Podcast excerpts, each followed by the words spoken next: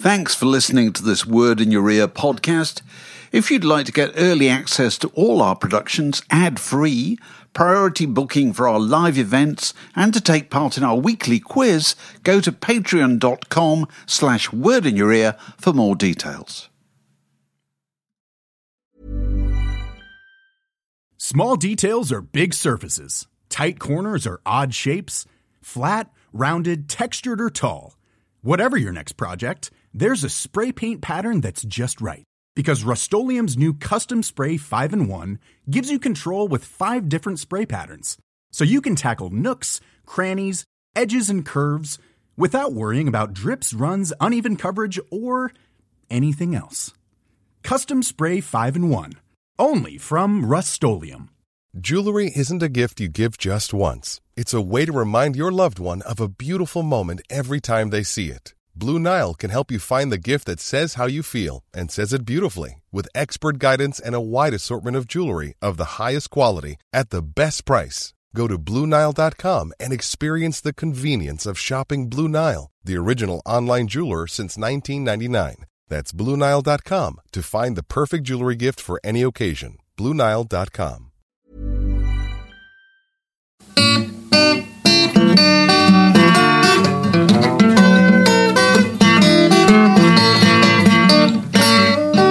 You're listening to a podcast from The Word. Dave, I have a stack waddy for you. Good.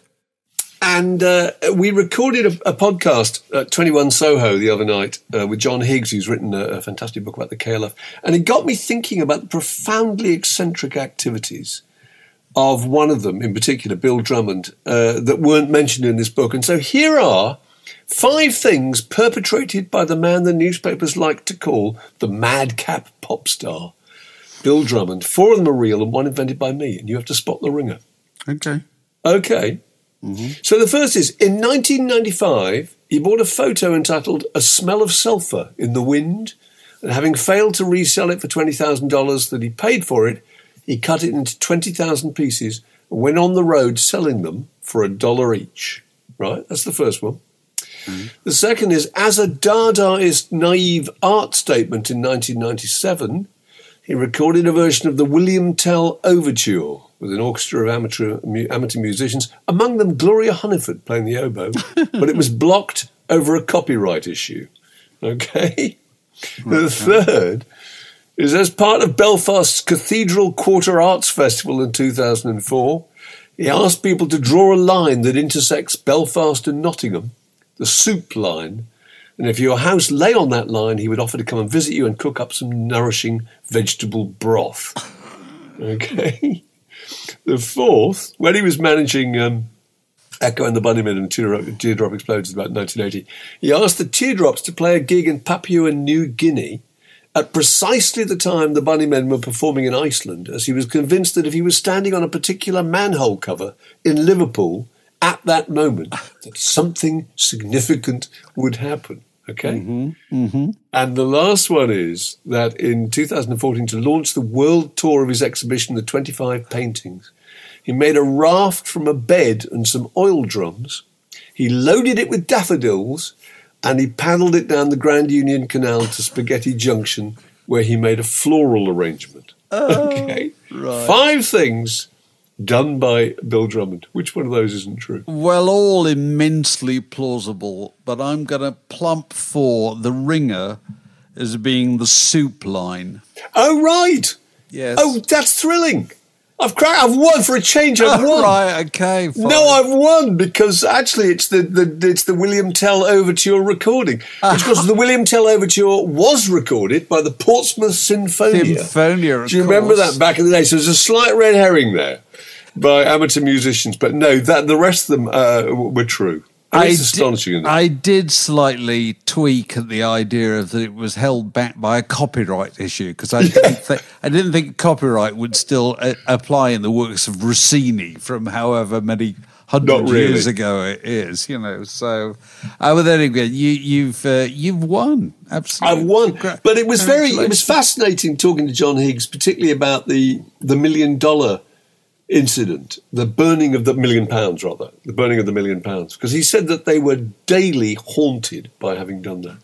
It's really interesting, isn't it? I bet. First of all, can I that- first of all say uh, congratulations to Mark for holding the fort this week when I was prevented from being at the Word in Your Ear live event at 21 Soho by a terrible case of man flu. And Alex Gold was prevented from being there by a terrible case of being on a cruise liner somewhere warm. So you had to entirely hold the fort on your did. own, and you did. And so I did. well done. Thank you very much. Very well much done enjoyed you. it. That all all went very well. And uh, yeah, we we'd been talking about preparing for that, and sadly I wasn't able to be there. But uh, preparing for that, the thing that struck me was that the whole the whole question of burning a million pounds seemed like an idea that belonged exclusively to that departed thing, the 20th century. It is because cash what I mean? doesn't really exist anymore. Prior to the 20th century, nobody would have talked about a million pounds. It- yeah, and it probably wouldn't have been, it- there wouldn't have been a paper representation of a million pounds, would there, in the, in the No. 19th century, 18th century, whatever? You know, so the, the pound note, the five pound note, the ten pound note, whatever, completely 20th century invention, weren't they? And were. then, and then come the end of the 20th century, they've gone away, haven't they? You know, so the whole idea of wouldn't you like to have a bunch of you know uh, twenty pound notes in a, in a bundle in front of you? Well, you just can't imagine it, really, can you nowadays? When you pay for absolutely everything with your phone, um, and so. You know, I went that- abroad for the first time recently without ever once getting any any euros. Went to France. We never had any cash at all at any point. Literally never. This- the first time it's ever happened. I thought that's weird. He says, my, my wife still has this rather, rather traditional belief that you ought to, you know, just be sul- supplied with the local currency before you go anywhere. And, uh, you know, we drove all the way down to Italy year before last or whatever. And of course, you, you have loads of tolls. And so the officer, well, you've got to have cash for the tolls. No, they don't want No, cash they don't want tolls. cash. Nobody wants cash. Nobody wants your cash. Absolutely. I know. Your cash is not welcome. Not even a busker wants your cash anymore. You know, the busker advertises, you know, the um, the swipe thing, which are where you pay for two pounds uh, and so forth. So yeah, but I thinking about the million pounds. If I had publicly had a million pounds in cash money and then had destroyed it for whatever reason, art reason to draw attention to oh, myself. I don't know what. I would be haunted by that I for the rest I of my was life. really amazed. Because because your children would Yeah. look at you, Well, they? Bill Drummond and Jimmy Cauty both have families, and those families are fully aware that. And, and you know, John Higgs is convinced that they did burn a million pounds. They certainly burned an absolutely enormous amount of money because the ash was analysed and discovered to be comprised of, of the remains of fifty pound notes in large bundles. But the point is that you kind of. You know, when Elton John squandered all that cash, people just thought, that's Elton John just spending money on flowers and presents, and that's fine. Nobody, nobody minded. It still remained in the economy. But when they did it, people were thinking that should have been a, a hospital wing or it should have been something useful. It's gone, you know. Did you And, ask uh, him about the tax implications of this? Because presumably, if you, the tax authorities must need to know about this. Oh, that's interesting. At the end of the year, you know, KLF Inc. or whatever, or the Yes. individuals concerned, must have to uh, provide some accounting of the, this is the cash monies that we got in this year. These are our expenses, and this is what we spent or burned or whatever. It must be written down somewhere. Her Majesty's government, as it was in those days, must have had to sign off on this. They would, and they would also have been presumably taxed on it, wouldn't they? I Well, guess. absolutely. I mean, it was there was earnings. That's what they chose you- to do with it. You're burning net proceeds, not gross. Yeah, you? yeah. Because you, simply all- not allowed to do that. You know, as uh, you know, witness uh, other kind of uh, money losing stunts in the history of popular music. Do you remember the Singing Nun? No, not even. You're not even old enough. Oh, I do remember singing that. Dominique. Oh, yeah. Singing Singing- Nun. Big favourite of my elder sisters, certainly, anyway.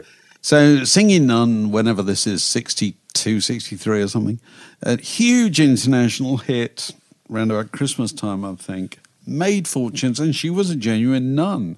And she just uh, she gave the money away, didn't she? The, the Yeah. money that came out, she gave it away, but didn't pay the tax first. You know? And they came a knocking. And they didn't came a knocking two years She later. said, but that was charity. I mean, I gave it to the poor. It doesn't work like that. No, no. You know, It's come through you, first of all.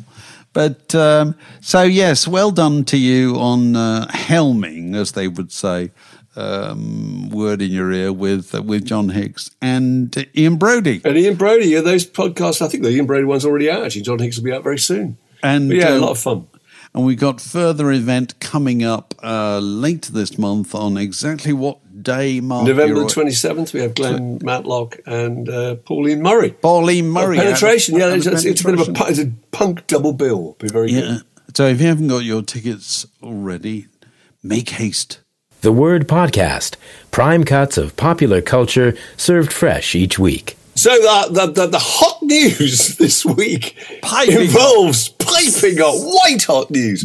It involves a group that have been with us all our lives and are still here and are bowing out. And uh, it was the it was the uh, the Beatles single, which was uh, the build up to that was extraordinary, wasn't it? Dave? Didn't you enjoy it? I enjoyed The build-up was absolutely amazing because I have to tell you, my, my um, you know, I knew this thing was happening some while ago. There'd been whispers about this, and uh, and then I was I was called up by Radio Times. Uh, for whom I, I've written other things about the Beatles and said, could we could we tempt you to write one more thing about the Beatles? I so what could it possibly be? You know, and uh, so oh, this this now and then single and and so forth, and so you know I went down about three weeks or a month ago or whatever to Apple HQ down in down in Knightsbridge. Because it also fascinates me that these that that, that uh, you know all these businesses still need managing and you know they still need people to be thinking about them absolutely all the time and Apple is no exception. And so I go down there and uh, a couple of people from Radio Times are there and we and we're played you know the now and then single. And then we're uh, we're played the short film which has been made, to, to- which I think was shown on the one show last night. Or Yeah, Oliver earlier. Murray's twelve minute film. That's right. Yeah. Yeah, and then and then saw the the Peter Jackson video for the same thing. Uh, and you know, so that was interesting. And then I spoke to Giles Martin, who was very interesting um, because at the same time they're putting out the, the kind of expanded red and blue albums, which records which you and I you and I probably have a strange history with because of you know being original Beatles fans. You know, but that's kind of separate separate issue. And so you know went off and, and wrote this thing for the Radio Times. And it's appeared in the Radio Times this week with a cover featuring the Beatles, you know, which you and I were looking at earlier in the week and just thinking, my God, it's good to have a cover of the Beatles, isn't It it? You know, it just works so But well. it's generally good to have. It's just the Beatles themselves are a good thing. I couldn't feel that more strongly this week when the Guardian always do a kind of page three, kind of light-hearted uh, thing about oh they found Michelangelo's secret hideaway or something like that, you know. And uh, the Beatles have been in there at least twice, if not three times, I think, in the last three weeks. Just a, any excuse to get them because everybody agrees that's something. That we all think makes us happy. It takes us It back is- to a it- happy place. It is. The it is, It is the nation's happy place. Isn't It it, is. Yeah, there's no doubt about that. Yeah. And uh, but of course, the weird thing over the you know the last few weeks, and particularly over the last week, is just noting the gathering excitement about this thing. You know? Which is uh, still sort of I've, it takes me aback somewhat, you know. So I get I get German TV ringing me up and all these kind of things. Would you? Do, of course, I couldn't talk about it, you know, because whatever I was doing, I was doing for the Radio Times and so forth. But the whole world of the media for 24 hours this week was just seized with this fever to just want to be. I, I had Talk Sport, okay, the sports channel. Yeah. On, Judge. Wanted me to be on at two o'clock on whatever day it was that the that the record was released. The day before yesterday, Thursday, yeah. Thursday. Um, and you know, even the sports channel was going was going to abandon its normal programming in order to play this thing that's been put together. Let's not forget from a John Lennon demo from the 70s, which they had a go at in 1994, five, Yeah, 94. whatever it was.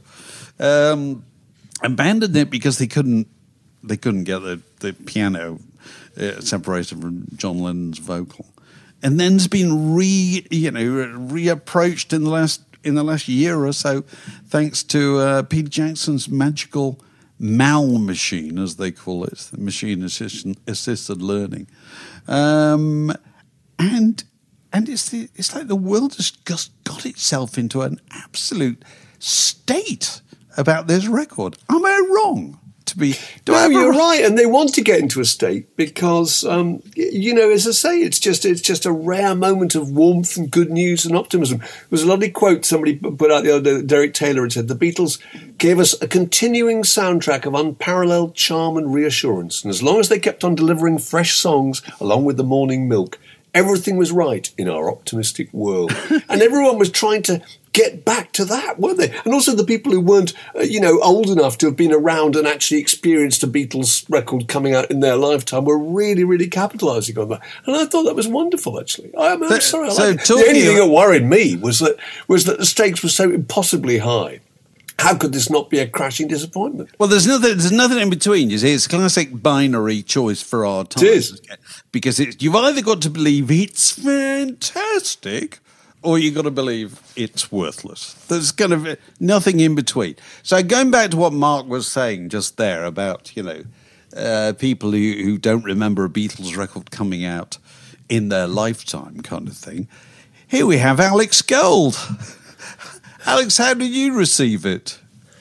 Well, um, I mean, there's, there's, I suppose it's a little bit like I would equate the four of them being together on one screen in one place, whatever, sharing the same space and the same sound. It's a bit like going home and visiting your mum and dad and seeing them at the same time. You know, there's just something really comforting about that combination of humans sharing the same space and. Singing together and not arguing. The happy Yeah, family. absolutely. Parents aren't arguing, that's right. I'll play whatever you want me to play. um, but yeah, it was. Um, there, there was something about the the notion that there was a new thing coming out that I just felt really lovely. And I mean, the thing that the Beatles have contributed to the world more than any other artist, I think, is is happiness. They've just raised the sum of human happiness, and they've just got this uncanny ability to keep doing it. Um, and there's just something about their presence which I think just makes us feel good. And I mean, personally, I didn't expect it to to change the world or be their best work or anything like that. And I, I don't think it's their, anywhere near their best work actually. Uh, but I listened to it and I thought, yeah, that's it was like finishing a really nice cup of hot chocolate.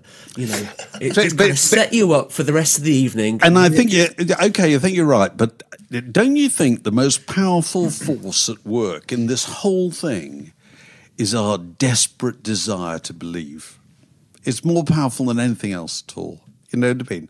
Mm. We it, we want them to be there. yeah, we don't do. And We so do. and so any sign. I mean, you know, Get Back last year was fantastic because the, there they were in full effect. You know, you you were seeing you were seeing a band from the late sixties. You're doing that, and that band was the Beatles. That was extraordinary. Whereas compared to that, this is you know quite a, quite a quite thin compared to that. Well, it's thin it? also in that I suppose if you know you've got to look at what you thought about "Free as a Bird," which I have to say I thought was really disappointing, and uh, "Real Love," which I thought was slightly worse. The idea that this was the song that George Harrison had said was rubbish, and that they shouldn't carry on working on. Gave you a pretty low threshold, I think. But I, I actually funny. I was, I was listening to it live on Radio Two because I wanted to see what it was, how they were going to introduce it, and they were just going absolutely through the roof. It was very entertaining. At one point, they said it's an historic day, literally an historic day, as if we're always saying that, but this time we actually mean it. You know, and Scott Mills introduced them as the original boy band, which is one of those devices that they use Oh, to try, God, I try and connect. hate- I know I can't bear that. Try and I connect across the age groups. that. You know. I loathe that. That's like you know, th- th- that's that's the, the tyranny of now. That The is. You know, the- tyranny. You know, we can only we can only examine the past through our very very narrow present. You know what Yeah. I mean? This is the That's same the only kind way of, we can get your attention, youngsters. same kind of same kind By of saying thing. they're in the same category as take that. Yeah, you, you, you, you, want to know what the American Civil War was like? It was like Black Lives Matter. You know what I mean? Yes, like, yeah. Those are the only measures we can use, and I wish they bloody stop it. No, you no, know. it's appallingly insulting. because all those terms, all those ways of of uh, classifying bands arrived after the Beatles. You know what I mean? Nobody in 1966 said, "Are they a boy band? Are they a pop group? Are they a rock band?" No, those those They just things the did Beatles. not occur. Yeah, they, they were weren't the categorised, Beatles. exactly. And you know, all they defined the turf that everybody else then later on went and went and divided up. You know. So sorry, go on. I was getting into the Beatles just as the anthology was coming out, so that was kind of it. Kind of coincided with my introduction to them as a concept of everything, um, and I remember that. And I, I still really, I know a lot of people don't, um, but I still really liked Free as a Bird and um, and Real Love because they represented a particular point in my life where music was all of a sudden in existence and it was really important and I think the 90s were all about scale, and those records were really big, and they had the big psychedelic videos or the anima- animated effects, kind of celebrating this massive legacy. It was all about the bells and whistles, you know. Um, and, you know, to tiny teenage me, that felt tremendous and a really sort of good way in. Um, but this was kind of the complete opposite. It was a little, it's quite muted, isn't it? And it's quite melancholic. It's not flashy. It's not, it's not puffing its chest out and demanding attention. It's sort of closing the door quietly rather than flouncing out and slamming it behind its back. And I Well, really I- like that about it. No, I agree. I mean, I, I must say, I, I, I liked it very, very much. And actually, I, I played it several times in succession. And each time I played it, I liked it more. But I'd, I'd, I'd convinced myself that the best way to look at it was not as a Beatles song, to see it as a John Lennon solo track.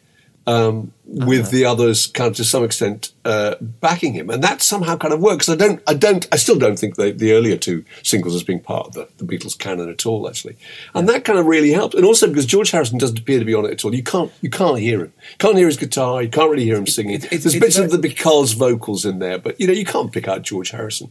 It's Paul very, McCartney, very, very Paul to take his solo, isn't it? yeah, Paul plays the, the, the slide solo. Paul Okay. also, I think, has written the, the. To be technical, I think he's written the chorus because it doesn't sound like you can't hear Lennon really in that bit, and it sounds such a McCartney thing.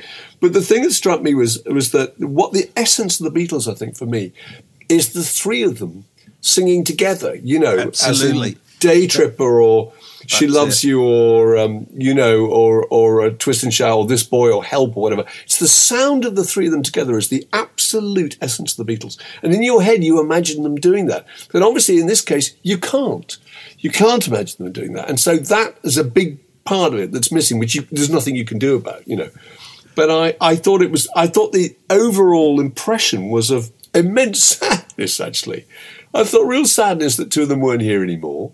I think real sadness that um, I look back at me at the age of twelve or whatever, waiting by the radio to hear the new Beatles single coming on, and the sadness I associated with missing that time. It's really easy to look back at the 1960s, which I'm sure it wasn't at the time, but Can- in your can head you- you imagine it as being warm and warm and wonderful. You know. Can can you?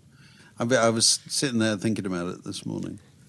Can you remember the first time you heard a classic Beatles single? Can you remember it?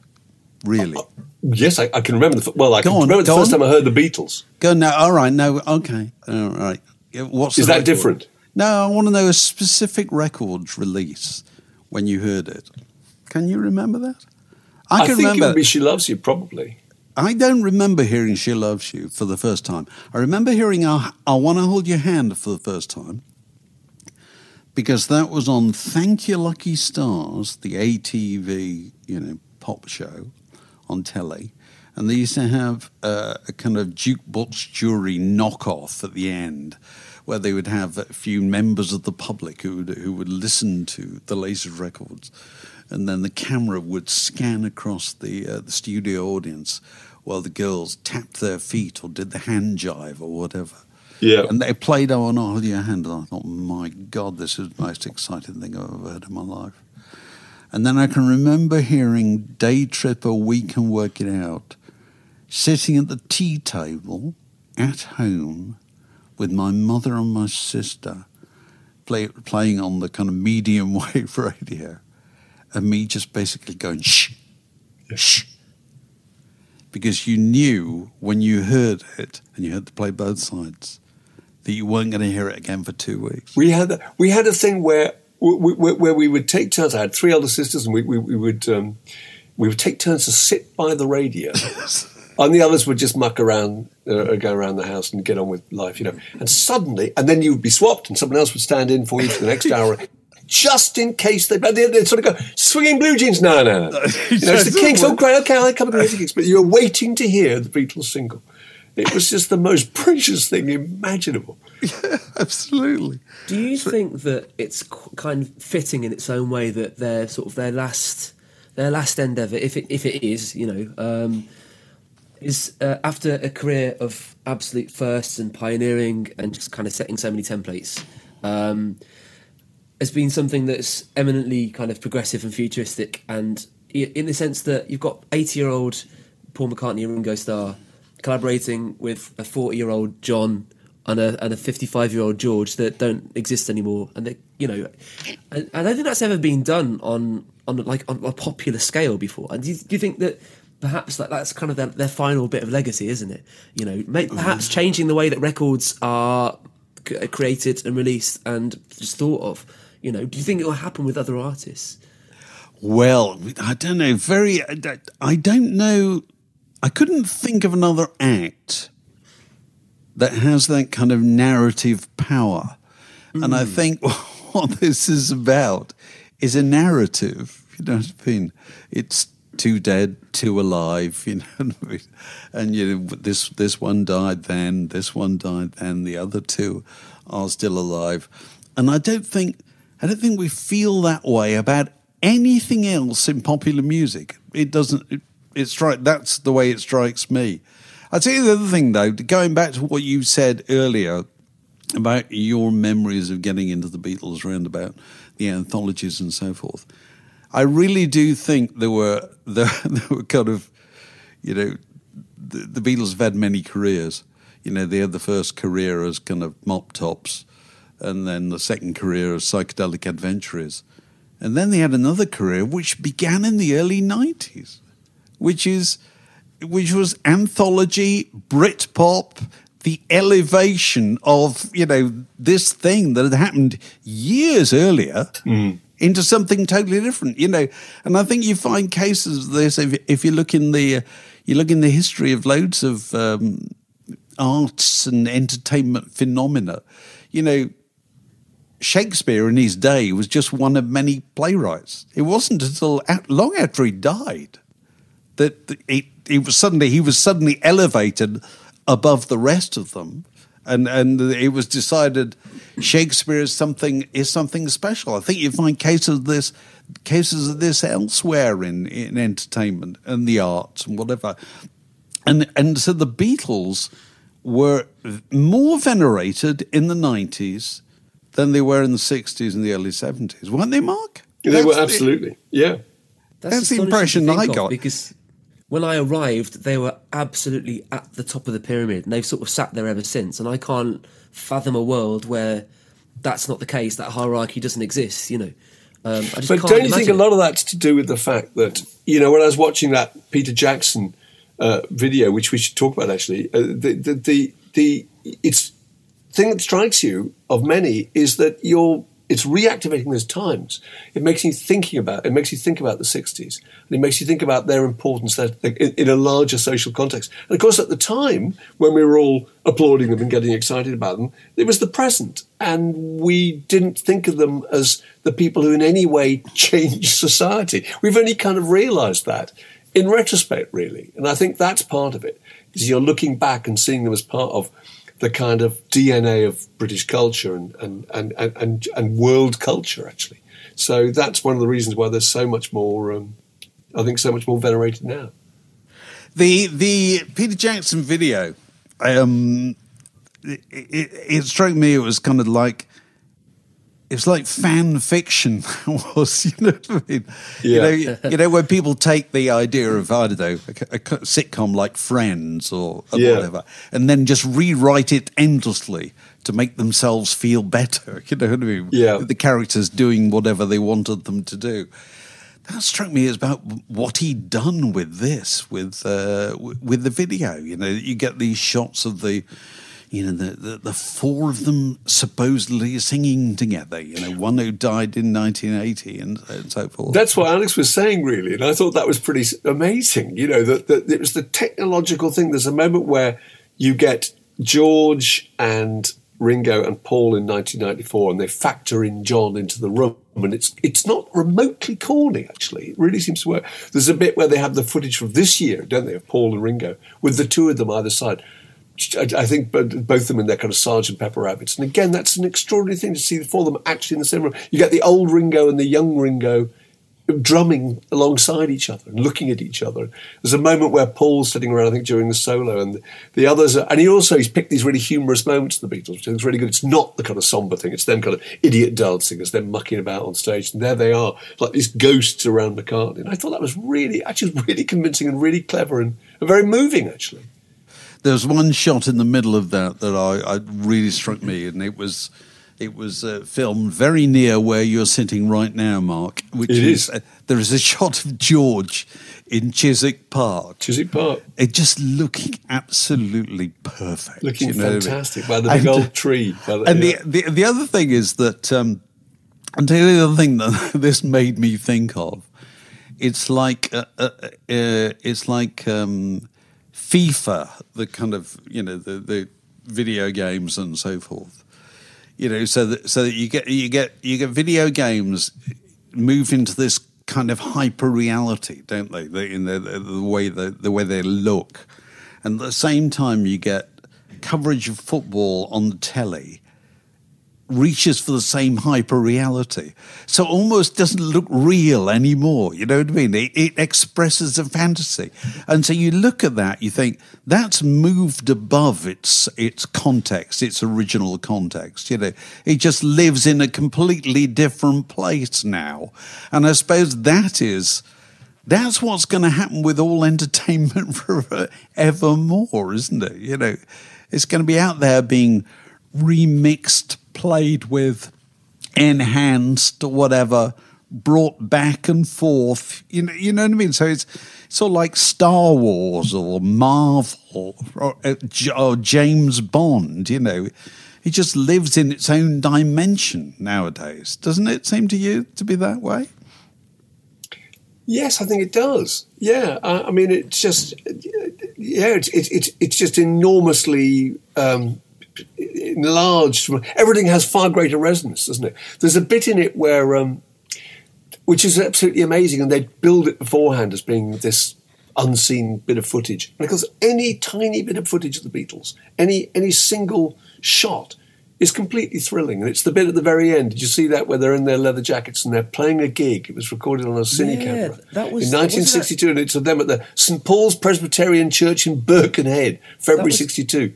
Meant to be a, that was donated by Pete Best, wasn't it? allegedly? Pete Best's brother, I think, bought it off a bloke with a cine camera. You know, Astonishing. And uh, again, those those the, the the value of that, as Dave was saying, that's just amplified and amplified and amplified, and uh, it just seemed it was fantastic to see that. I was really thrilled, and also the bits of footage of New York City as well, the home clips of Lennon playing, which I'd never seen before. Lennon playing the guitar to Sean in the Dakota building. In the market for investment worthy bags, watches, and fine jewelry, Rebag is the answer. Rebag is a luxury resale platform where each piece is carefully inspected by experts to ensure quality and authenticity. Use Rebag to buy and sell finds from the world's top brands, including Louis Vuitton, Chanel, and Cartier. Head to Rebag.com to get 5% off your first purchase with code REBAGNEW. Shop today at Rebag.com. That's R E B A G.com. And use promo code REBAGNEW for 5% off your first purchase. Hey there, it's Michelle Norris. I'm host of a podcast called Your Mama's Kitchen. When I travel, I'm usually looking for a way to find a taste of home when I'm not at home. And one of the things I love to do when I am at home is entertain. And Airbnb allows me to do that. When I was in California recently, I rented a house that had a great kitchen. And when we were sitting around the table, we're all thinking, we're in someone else's house. Someone could be in all of our homes as well. If you have a home, but you're not always at home, you have an Airbnb. Your home might be worth more than you think. Find out how much at airbnb.com/slash host. I'm Sandra, and I'm just the professional your small business was looking for. But you didn't hire me because you didn't use LinkedIn jobs. LinkedIn has professionals you can't find anywhere else, including those who aren't actively looking for a new job, but might be open to the perfect role, like me. In a given month, over 70% of LinkedIn users don't visit other leading job sites. So if you're not looking on LinkedIn, you'll miss out on great candidates like Sandra. Start hiring professionals like a professional. Post your free job on linkedin.com/people slash people today. Brilliant. I really like the notion as well that they are getting to consciously and deliberately close the book themselves rather than, you know, have it snatched from them by John and George dying. Do, do, do you know what I mean? I know it's a bit kind of wispy and ethereal, but um, I just really like the just just thinking that they have ownership over this now. They've decided to stop, and it's their choice. And that you know, I I think um, because because we all love the Beatles so much, you kind of want that for them. You kind of want them to be able to make that decision and not have it made for them in circumstances. Do you think it will be the last, though? Oh, I don't think. I mean, the thing, that's the thing, you know, there's McCartney. I, I think it's really interesting, and I'm really sympathetic. McCartney is, however old McCartney is now, is 82. he 82? So he's 82, so, okay, in 10 years' time, he'll be 92. Let's say he doesn't do as much now. Let's say he, he can't, whatever, that he isn't as active. He's going to have to sit there and watch his legacy. he will never at the sit peak there. it is now. Can you imagine? It can't. You think it cannot get any bigger. It can only decline if there's nothing new coming out. If there's You see, nothing new driving it. There's actually, if there's not new product, then it very, very rapidly it goes off the front burner and it gets it just gets pushed to the back and it gets slightly forgotten. And I really sympathise with him over that because he's throwing everything out he can at the moment. The old, the photo exhibition, lyric book, you know, the um, And the, don't, the don't drawings forget, that. and don't forget, he's on tour in Australia right now. Yeah. Yeah, he is. And, where, uh, where can it go from this, though? I mean, surely. Well, I mean, I think what I, I think is- they can find. So go My on, Mark. theory is that they won't have a kind of uh, that's the final thing. They've just done it now. They can't then do another final thing. But what they will do is they will find extracts. If you look to Get Back, Get Back was full of snippets, sections. I don't know, thirty seconds, forty-five seconds, a minute of songs that we didn't really know. Half a pound of grease paint, for example, which is an absolutely wonderful. There's about 45 second section of that McCartney singing. That stuff they will find, I think, and they will clean up and they will put little combinations of these things out and they will put them in as part of new anthology type packages. So there will be material you haven't heard, but there won't be the big kind of, right, that's the final thing, because you can't follow the end of the Peter Jackson video, which was, No, it's it's- inevitable, but it was really good. And there's the four of them bowing and then they just, the figures fade, away. away. And I thought it was absolutely fantastic. There was a, a, a, a classically kind of a cynical uh, uh, tweet from Peter uh, from David Quantick the other day, where he said, uh, he said on, on November the first, twenty ninety seven, the human race lives underground in tunnels, hiding from robots and radiation. The sun is shrouded in a cloud of airborne plastic waste. And the last Beatles single, synthesized from a cough attributed to Pete Best, is out on Monday. and I just thought, I knew what he meant, you know. It's just, but it's irresistible for them. They won't be able to stop because they will keep finding things in the same way as Peter Jackson said, I won't do this video, which is a brilliant way of, the only way of selling the story. I won't do it. And then suddenly said, well, actually, we've got all, he said there's not enough footage. They said, we've got loads of footage. And suddenly a load of footage that we no one had ever seen appeared. So if there is stuff available, which there obviously is, we will eventually get to hear and see it. We just will. I wouldn't be entirely surprised if Macca turned up in two years going, oh, yeah, so we were able to uh, clone John using DNA from Dolly the sheep, and that would be the next level. Is it? He's, you know, he's the most active member, isn't he? You know, and, and always was. You know, and he's he's just very restless, Paul McCartney, isn't he? He has to be doing something. You know. I suppose Um, if you've been Paul McCartney since you were 19 years old, you, you just don't know how to do anything else, do you? I but mean, also, you just... want to sustain that. I mean, I think yeah, yeah. it would be really hard. He's at the point now where if he was to walk into a Lady Gaga gig, as he did the other day, or or a Courtney uh, or a Taylor Swift gig or whatever, then, then the whole world is just you know tweeting little clips of him, and he just couldn't get any more excitement around the idea that he's he's in the room, and to see that disappear and slowly evaporate would be hard to deal with. It just would, and I don't and I don't blame him for wanting to sustain it, and he yeah. will do. He will yeah. do. So talking to Giles Martin, um, it, I thought it was very interesting in that he was talking about the whole Vex business of uh, uh, of uh, putting together this kind of material. Because because the thing that I, I, think is interesting is that they, is that the red and blue, albums are being reissued with additional tracks, you know, that were not previously on those records uh, to more to more accurately reflect the kind of Beatles that are listened to nowadays, which is more kind of the trippier stuff more than the personal pronoun stuff, I suppose, if you can put it that way. And also to redress, excuse me, to redress some previous imbalance in terms of the material of of George Harrison. And this stuff, a lot of it is being heard in kind of indecent sound for the first time for a long, long time because you know the very early recordings were done, you know, very crude stereo. So the, the first stereo releases of the Lights of Love Me Do, and I saw her standing there and so forth, were were all the band entirely on one in one channel.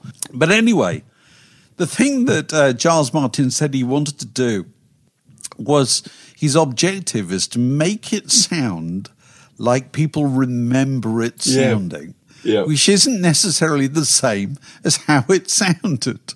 Uh, and he was he was explaining to me this uh, in the context of um, he did the sound for uh, the Martin Scorsese film about George Harrison, and he's very forthright about this. He said um, he got a call from Olivia Harrison saying Marty wants to fire you because he doesn't like your revisionist approach to recording, and and so he said, "Oh, fine, I've got other things to do, or whatever." Few weeks later, they ring him up, say, We just had a screening of the film and the sound is terrible. Would you meet Marty in a studio? And so, yes, he met him in some edit, whatever, in Soho. And uh, they ran the film and then they, they ran the soundtrack um, that, um, that Marty had and then uh, and, and Giles Martin was able to just pressing one button, you know, change the soundtrack to, to something that sounded immensely kind of widescreen and rich and so forth. And Martin Scorsese says, What's that? He says, That's the version I did that you didn't like. and because. So, ha! Now how do you feel? Fished in. I, I, thought it was quite interesting, you know, because what Giles Martin is, say, is saying is our memories of sound. We, we, supply so much from our memories. We colour in the things that are missing. So if you yeah. actually go and listen to what you would have heard in 1969, it, it's not very satisfying to you at all nowadays. Whereas, you know, so his job is is to make it sound the way people remember it sounding. Yeah even though their memories aren't necessarily very accurate. And also, the memories are very different according to what generation they come from. And anyway, I heard a load of this stuff, and it sounds really good to me. Um, and uh, but, but, but the odd thing with the red and the blue albums is is you've got this now got this strange imbalance you got records that were supposedly came from what 1962 to 66 and then 66 to 70 and then oh and then yes, suddenly oh by the way 2023 it's, it's a bit of a, by way of 1994 yes. I uh, but that's obviously what they wanted what they needed to do you know because don't forget underneath it all let's not forget this this is a money making enterprise. That's what is that's what's driving it isn't it? You know, if you're an Apple Corps, you've got to keep coming up with stuff. You may not do it absolutely all the time, but you've got to do it while you can, you know. So um, I think you've got to balance up all these things, you know, all these things together. This is a junction in the word podcast. It separates that bit from this next bit. Final thought on the Fabs. Alex, you're currently on the ocean wave impersonating John Lennon in a Beatles cover band. And if anybody knows a lot about the world of, of Beatles cover bands, it's you. Now, the Beatles broke up when they were what age, Mark? Well, they would have been uh, 29, 30, would they? 29. all, all sub 20 thirty, weren't they? I think. They were also they were all under Jo- 30. John was 30. Jo- Jo- George was only about 26, 27. Okay, They were under all, 30, basically. they were all under 30. What, from your experience, is the average age of a Beatles impersonator? Quite a bit above thirty. do, I, do I, I've told you about Well, the there was oldest- John Lennon in the bootleg Beatles, I who mean- was certainly in his mid 60s. but then seen in the distance in the Royal Albert Hall with sympathetic lighting and uh, heavy makeup, you would never know. I'm sure I've told you about the George I played with on the one ship. You who was did. Ring, who's Ringo's dad. Yeah. Six, 69 years old and had just recovered from major brain surgery and relearnt to walk. No. Hadn't quite relearned to play the guitar yet. Yeah, that was a ride. That was wild. Uh, and actually, the George I'm with now, lovely chap. Um, he's he's 20. So I've, I've Oh, played, well, God. I've, pl- I've played with a George who is uh, 12 years older than the real George was when he left this mortal coil, and I'm I'm currently playing with a George who's too young to drink on this ship. No. So That's there we go. It's a old world. It'll, Fabland, it really it'll is. go on forever. It will go on forever. When are you going to do a version of Now and Then on stage? Oh gosh, well, we haven't had any, any calls for it yet, but um, it's it's it's only a matter of You time. wait. On cruise ships in 30 years' time. That's where they'll be. The word podcast. It passes the time. Okay, mailbag. That's what we call it, isn't it? Um, James. A very Carter. melody maker. Very melody maker. LP winner. LP winner. Uh, James Carter wanted to know what we thought about autocues because he says they seem de rigueur nowadays. He says, can't singers be bothered to learn the lyrics? It's their job, isn't it? Isn't it just laziness? Elvis Costello never had one. Not sure if he does now. And just think how wordy his songs are. For me, if I see a singer looking down to an autocue every other line, they're not there in that moment. And I haven't spent my hard earned cash to see someone gaze at a screen on and off for two hours. 50 years ago, 50 years ago, did one even two LPs a year alongside the constant touring and no autocue. Well, I have entertained the same thought myself, James. You know, because it never used to happen 20, 30 years ago, did it? Um, whereas nowadays, increasingly people use autocues. I think the first person I ever saw use one was Dolly Parton. Um, uh, where absolutely everything was, you know, even Jolene, the lyrics were, were coming up on autocue. You thought, for goodness sake, if you can't remember that, it's a poor affair. I saw the same thing with Diana Ross at Madison Square Garden. But don't you think that if you once you start using autocues, it, it- there's no going back. I mean, you I must have thought- you, you must thought. just think. Well, my brain is kind of switched off. I no longer feel required to learn a load of lyrics. And actually, I feel real sympathy for these people. I really do. Don't you think? How can you? Also, you've that thing where if you got the lyric wrong, you know, you're wrecking that experience. If you can't remember the last verse or whatever, it's I tell you, I tell you, the person I really like, who um, who consulted lyric sheets and, and and sheet music on stage, but not the autocue. Uh, You and I went to see a really good show at the Shepherd's Bush Empire some years ago, given by Lucinda Williams. yeah. And Lucinda Williams still does, I think, appear on stage with a music stand Music stand with a lyric book. with with a, a book. Uh, it's probably got more than lyrics in it. You know, it's got she's she's put laminate on all the pages because they obviously get used every night. And so, pretty much when she decides to do a new song, she just flicks through the book, goes to page thirty six, there it is. And then they launch into it. Yeah. I like that. It seems a very forthright way of doing it, It was actually. because she, wasn't trying to hide it. Not at all. I, At I all. first saw it at the Shepherd's Bush Empire where, where, where Dylan was playing, and he had his lyrics printed out on pieces of paper on a little table beside his keyboard. When he leaned in to play the keyboard, he was close enough to the paper to be able to read them. And I thought that was fair enough. It kind of, if you noticed it, you didn't mind, and if you didn't notice it, you weren't aware anyway. But I don't know. I mean, I, I once I, I I just cannot believe how people can remember all these lyrics and remember other people's songs. If it's a song you wrote yourself, you've got a distinct advantage. But I mean, Springsteen uses autocue, doesn't he? Quite a lot. now. Well, he does, yeah, because they, they also use that. Well, they have done uh, in recent years use this thing where people can turn up and request that he'll he'll sing anything Yeah. from Waterloo Sunset to kind of Knock on Wood or whatever, and um, and they they actually they're downloading the words from the internet while he's doing while he's doing the kind of banter you know going through the signs that people have held up.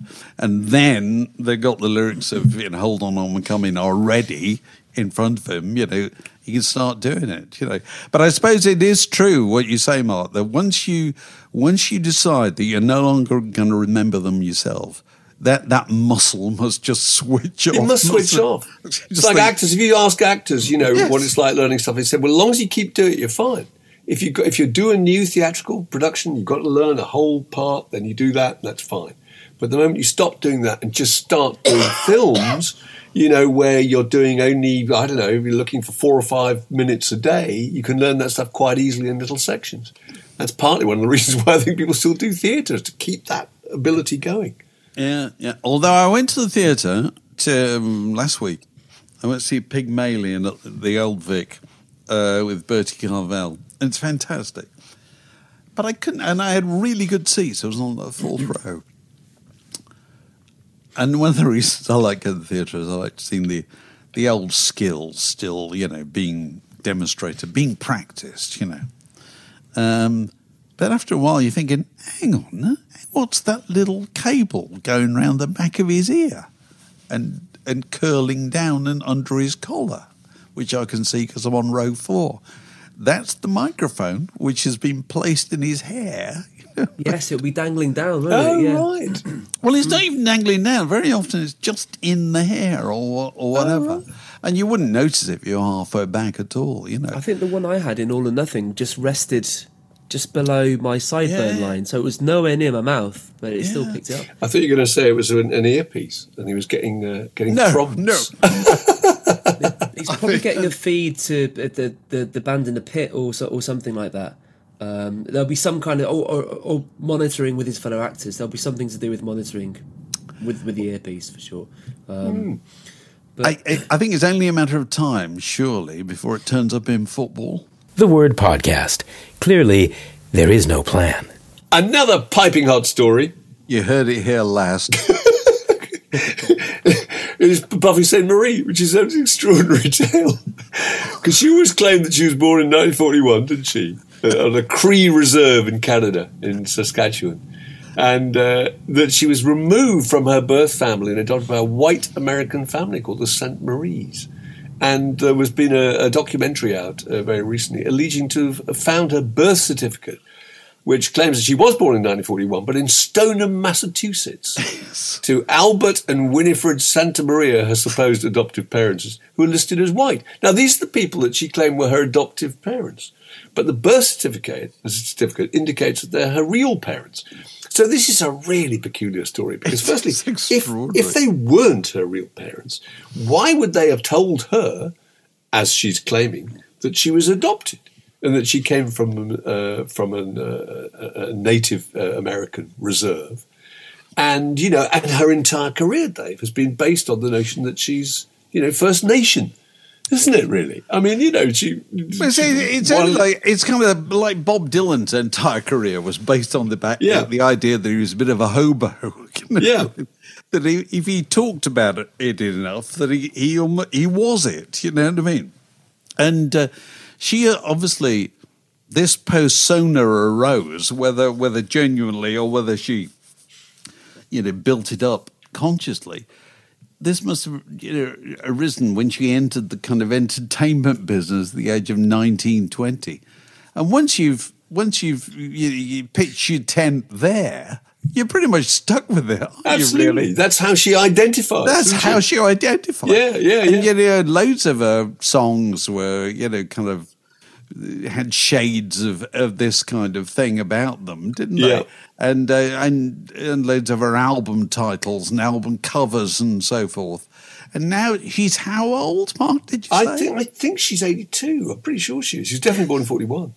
So to have that kind of rug pulled out from her, and, and you know, I looked at her Wikipedia site and they've entered all this information as if it's been absolutely established that it's true. She's saying that it isn't, but then again, she's got one of her nieces is saying that there's absolutely no question of her being indigenous or Native American. That's her own niece, her brother's daughter. So it's a very peculiar story. but it did make me think there are various examples of it. One is Sixto Rodriguez. Do you remember that with the Searching for Sugar Man oh, film right, came out? yeah, I was going, yeah. right, okay, we, we take this on board. You know, Sugar Man, he made those records in the early 70s and he was living in Detroit. And then uh, cassette got into South America and became really huge, and then eventually he was tracked down. And there he was, and he was brought back, and he played a concert in Israel. But actually, during that period of time, he was playing concerts in Australia. He played some concerts in Australia in 2000, and, I think 2009 and 10 or whatever. The film didn't come out until 2012, so he was actually still active as a musician. But we just preferred to believe. That version of it, you know, the other one's Seasick Steve, isn't it? Seasick Steve. Yeah, yes, yes. Seasick Steve in a very Dylan-like way, sold himself as being, interestingly, 10 years older than he actually was. I mean, most people lop 10 years off. Not him. He added 10 years and said that he was just a hobo. Hadn't he been living, riding rail cars and, you know, lighting canned heat to warm his soup and all that kind of stuff. And it was subsequently discovered that actually very successful career as a record producer. And he'd, he'd done a Modest Mouse album, hadn't he? I think. He was a uh, yeah, and he he was was in a a disco group. He'd done about 50 albums and he fronted a disco group called Crystal Grass. I think there's even footage of him playing in this band. They did some TV So what we're, what we're saying is, all you know, he's about as authentic as Manuel and his music of the mountains, you know, which Yeah, was yeah. which was actually the work work of Geoff Love, who Yeah. lived in Enfield. Yeah. This is this is the way it goes. This is Yeah. the way it goes. The Word Podcast, one of the few things you really need in life. So Crowd of Thousands made two albums, um, which have been quite successful in the United States. And uh, then they were due to make a third one. They presented the demos for the third one to the record company, who weren't very pleased with them. Pretty much said there's no singles here or whatever. Round about the same time, Neil and Tim had been working on a record of- just the, the, the two brothers together and that did have a load of really good songs and uh, potential hits. So they pretty much decided to put the two things together, you know, which is really interesting in terms of pol- the politics of the band, you know. So that the you know the breakthrough hits of Crowded House, certainly in the UK, you know, Weather with You and things like this. They were all all about the blend between between Neil and Tim, you know. And and I remember interviewing them on my famous GLR program um, round about the time this, this came out. They just arrived in Britain to do a tour. And uh, and they came on the program and, and played a load of songs from this record and talked about it and so forth and started the tour. And then a few days later, Tim had left. You know, that was it. You know, there's obviously this is just always it's a friction always there. You know, never too far below the surface. It's know. pretty deep seated with those two, isn't it? It is. It's so often the case with brothers. Always It brothers, is. isn't it? Because they It know is. stuff about each other. Brothers and they go back such a long way. don't they? Absolutely. Little things that will reactivate an argument they had when they were six. and they've still, you know, they they've regrouped, you know, over the years and made other records with the two of them, all of which are really good. You know, the Finn brothers records. They're they're really good. They're a thing thing of their own. You know. And uh, you know, some, some fantastic music's come from it. But the other thing, the other thing that struck me, which is amazing, when they, you know, they finally got this record made, and then they had one this one really uncharacteristic song, Chocolate Cake, which was a kind of act, attack on American gluttony and consumerism. Uh, and takes pot shots at you know Andrew Lloyd Webber and Tammy Faye Bakker and all kinds of people, and it's very uncharacteristic. And they said we want this to be the first single, and their manager said you must be out your mind, and then the record company said you must be out your mind, and they just were determined it was going to be the first single. It came out. It was a disaster. American radio chose to have nothing to do with them for the next two years. Wow. It absolutely put their career back. All entirely their own fault. And they couldn't say they hadn't been told because they were told many times over, you know. And, and they've had you know, reason to regret it absolutely ever ever since, you know. So I know people have always got this idea that that the suits and the record company they get their own way, you know. Well, they don't as often as you think, No. actually, because very often bands are, are given their head to do these things, and they very often do really stupid things. Yeah. And the guys at Crowded House are not stupid people at all. But you can imagine how it just becomes one of those things. But you think that any band. musician would have the sense to realise that you know their feelings about something that they wrote and what went into the writing of that doesn't make any difference at all to the people listening to it. And so the A and R people are the people who are looking at it from the point of view of, of the general consumer public. Yeah. And that's that's a really valuable, very very valuable perspective. Absolutely. And so, you know, thankfully it was made up for, well, partially made up for by the fact that Weather With You and these, these records were a big hit in the UK uh, and Europe and other places. And it kind of made up for their, uh, for their lack of success in the United States at that time. But let that be a lesson to you. Listen to your A&R man. The Word Podcast. What's wrong with being sexy? Alex, what news of new Patreon supporters? We have some uh, new subscribers to welcome into the fold, um, and I'm going to tell you who they are. They are Graham Johns, Hello, Excellent. Graham. Welcome. Ben Winfrey, Hello, Ben. Terrific. And the next clutch of patrons are all annual subscribers. Now, if you subscribe annually, you get 15% off your yearly subscription, which is, of course, well worth it. And they are um, Paul Kent, Hello, Paul. Chris Carey, Hello, Chris. Excellent. and Andy Blamey. And Andy as well. They're all Thank- extremely welcome. As would you be if you care to join them. And let's remind people how they might do that, Alex. Well, first of all, you should go to the link in the show notes, which is uh, patreon.com slash word in your ear. Um, and you will be greeted by an array of various membership tiers, all with different kinds of benefits. Um, there uh, is the Friday night quiz um, patron tier, where you get um, access to our weekly Friday night quiz, uh, which is a favourite of the community. Um, there is the podcast patrons here where you get access to all of our podcasts early and ad free. Um, the videocast tier gets you all of that, plus access to all of our videos ad free and early also.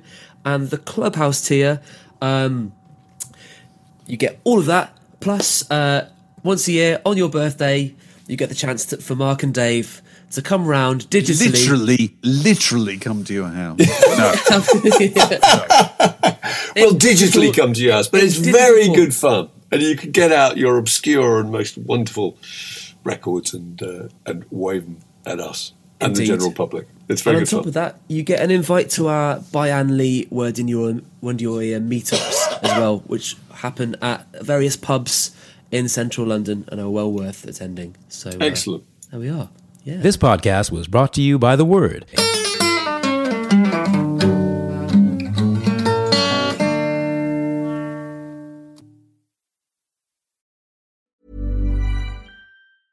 Small details are big surfaces. Tight corners are odd shapes. Flat, rounded, textured, or tall. Whatever your next project, there's a spray paint pattern that's just right. Because Rust-Oleum Custom Spray 5 in 1 gives you control with five different spray patterns. So you can tackle nooks, crannies, edges, and curves without worrying about drips, runs, uneven coverage, or anything else. Custom Spray 5 and 1. Only from Rust Even when we're on a budget, we still deserve nice things. Quince is a place to scoop up stunning high end goods for 50 to 80% less than similar brands. They have buttery soft cashmere sweaters starting at $50, luxurious Italian leather bags, and so much more. Plus, Quince only works with factories that use safe, ethical, and responsible manufacturing. Get the high-end goods you'll love without the high price tag with Quince. Go to quince.com/style for free shipping and 365-day returns.